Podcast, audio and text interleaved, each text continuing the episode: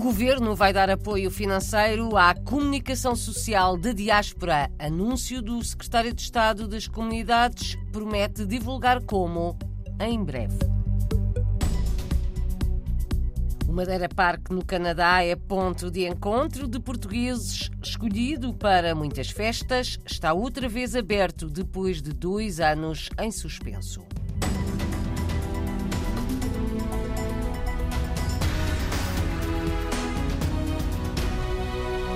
Voltou a aumentar o número de estudantes lusodescendentes colocados no ensino superior em Portugal. Aumentam, mesmo assim, continuam a ser menos de meio milhar. Foram 489 os estudantes emigrantes ou lusodescendentes colocados em instituições de ensino superior, mais 70 do que no ano passado. Ficaram muitos lugares por preencher. A cota reservada à imigração tinha mais de 3.800 vagas. No total, foram quase 50 mil alunos que conseguiram entrar para o ensino superior. Na primeira fase do concurso nacional, os resultados foram divulgados ontem. O governo vai dar apoio financeiro à comunicação social da diáspora, anúncio feito pelo secretário de Estado das Comunidades em entrevista no sábado ao programa Decisão Nacional da RTP internacional. Recentemente, o PS apresentou uma proposta no Parlamento para garantir apoio aos órgãos de comunicação social portugueses no estrangeiro. O secretário de Estado, Paulo Cafofo, explica que em breve vai ser divulgado como será dado este apoio e porquê? Candidatavam-se ao apoio ao associativismo, mas, por serem entidades eh, que não se enquadravam, porque são privadas, são não empresas, claro. não podiam beneficiar. E, portanto, nós teremos agora um programa específico para elas que contamos apresentar brevemente. Mas, na prática, será apoio financeiro? É apoio financeiro, claramente, para garantir a sustentabilidade num serviço que consideramos que é da maior utilidade eh, para a, a comunidade, mas também para o país, porque através deles, eh, através desse serviço, também se difunde muito aquilo que se passa em Portugal. Paulo Cafofo, entrevistado pela jornalista Rosário Lira. O secretário de Estado das Comunidades promete também mais apoio social para os portugueses em dificuldades e associações na África do Sul e Venezuela. Verbas que ficarão inscritas no Orçamento de Estado do próximo ano. Há muitos pedidos de ajuda. São dessas comunidades que mais nos chegam pedidos de auxílio. Falo precisamente da Venezuela e falo também da África do Sul. Ora, nós temos tido alguns mecanismos, falou aí um da Venezuela, por exemplo, a questão dos emolumentos, eh, que não são eh, pagos, os emolumentos eh, para os atos consulares que não são pagos pelos cidadãos portugueses que lá residem. Isto é um investimento que é considerável. Para termos uma ideia, é uma receita de quase 16, ou tem sido até agora, de 16 milhões de euros que não é arrecadada. Portanto, é algo que o governo português investe desta forma uh, no apoio que dá, mas uh, isso não chega. O secretário de Estado das Comunidades reconhece que o Estado deve dar mais apoio a portugueses carenciados na África do Sul e na Venezuela. Na mesma entrevista ao programa Decisão Nacional da RTP Internacional, Paulo Cafufo volta a reconhecer os problemas no funcionamento dos consulados, lembra a intenção do governo para que o consulado virtual comece a funcionar a partir do 10 de junho do próximo ano. Daqui a instantes, casamentos de Santo António no Canadá, Antes, um cantinho madeirense que até é bem grande. Chama-se Madeira Park e tem mais de 200 mil metros quadrados de área. O espaço é propriedade da Casa da Madeira em Toronto e é onde se realizam muitas festas dos portugueses. Depois de dois anos fechado, o Madeira Park tem estado em obras de manutenção, mas já teve uma grande festa. O jornalista Marco António Souza conta mais. Um campo, um pavilhão, uma capela e uma grande área de piquenique ao longo de 225 mil metros quadrados, o equivalente a 22 campos de futebol. É esta a dimensão do Madeira Park no Canadá. O espaço é propriedade da Casa da Madeira em Toronto, conforme explica José Rodrigues, presidente da Assembleia. Uma área aberta, eh, onde nós realizamos à volta de 8 a 9 eventos, também não contando com outros realizados por outros, um, por outros clubes e associações da comunidade portuguesa. Após o encerramento forçado devido à pandemia, o parque voltou a abrir em maio.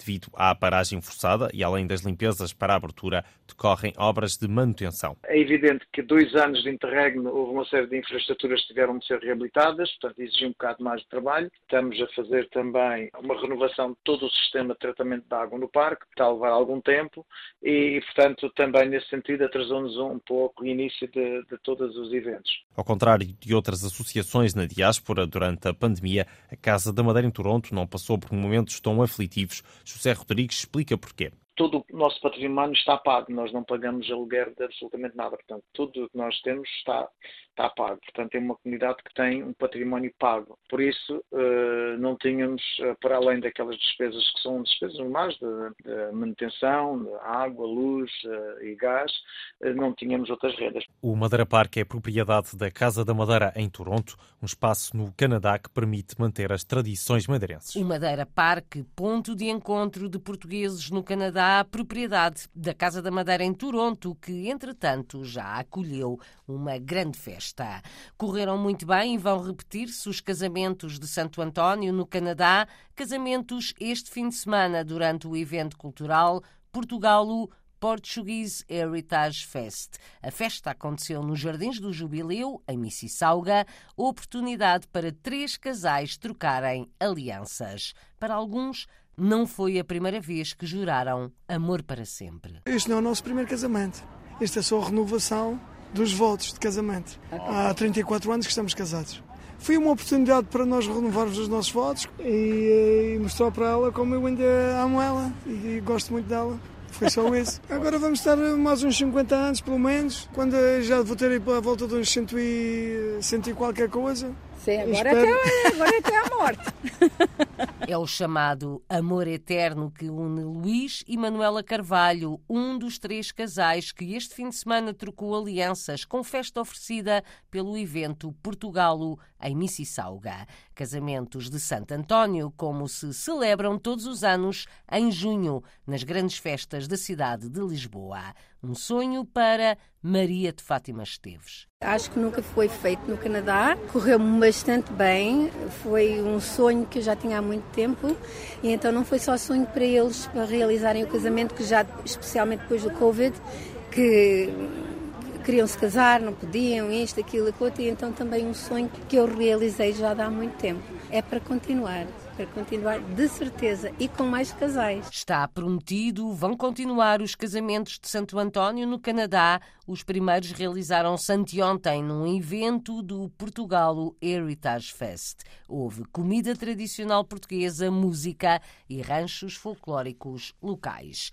Passam os dias e continuam as homenagens à Rainha Isabel II no Reino Unido e não só. O corpo está agora em câmara ardente na Catedral de Edimburgo Edimburgo, na Escócia, enquanto em Londres as pessoas continuam a dirigir-se até junto do Palácio de Buckingham, portugueses incluídos. Sou, o meu nome é João Ferreira, já estou em Inglaterra há cerca de 10 anos, uh, que, moro, que moro cá. Uh, moro na, em Northamptonshire, uma cidade uh, chamada Kettering. Fui mostrar Londres aos meus pais, porque eles estão cá de férias, e foi coincidência que...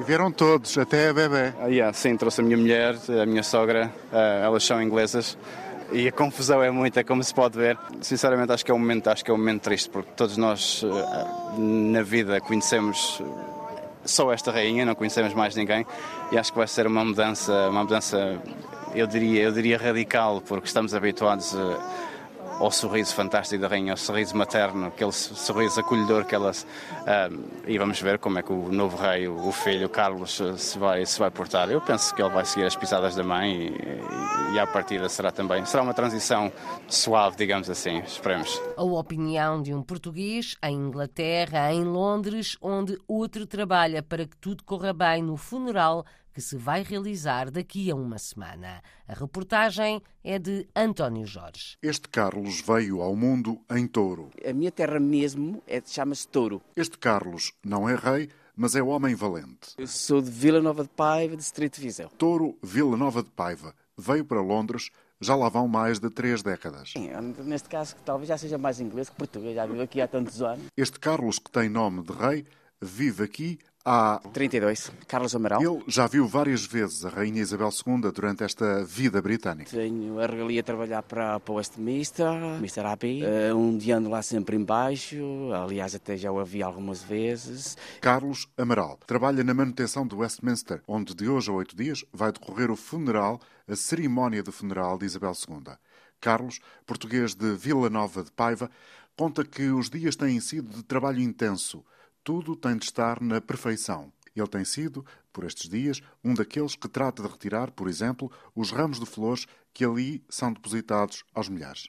De ontem estive lá embaixo, Mr. Abbey, onde havia centenas e centenas de pessoas a depositar flores, no que eu acho que são merecidas. Para Carlos, estes dias estão ainda mais cinzentos que o habitual da capital inglesa. Estamos a viver com uma certa mágoa. Era uma pessoa de bem, eu diria que era uma rainha não só da Inglaterra, mas do mundo inteiro, porque quando se falava na rainha, associava-se logo à Rainha Isabel II. Espero bem que o filho, como uma boa professora que teve, que continua a seguir eh, os caminhos que a, mãe, que a mãe sempre seguiu, que eu acho que ele vai conseguir e que vai deixar uma boa imagem da Inglaterra, sem dúvida. No trabalho, nos próximos dias, vai ser ainda mais exigente com ele próprio.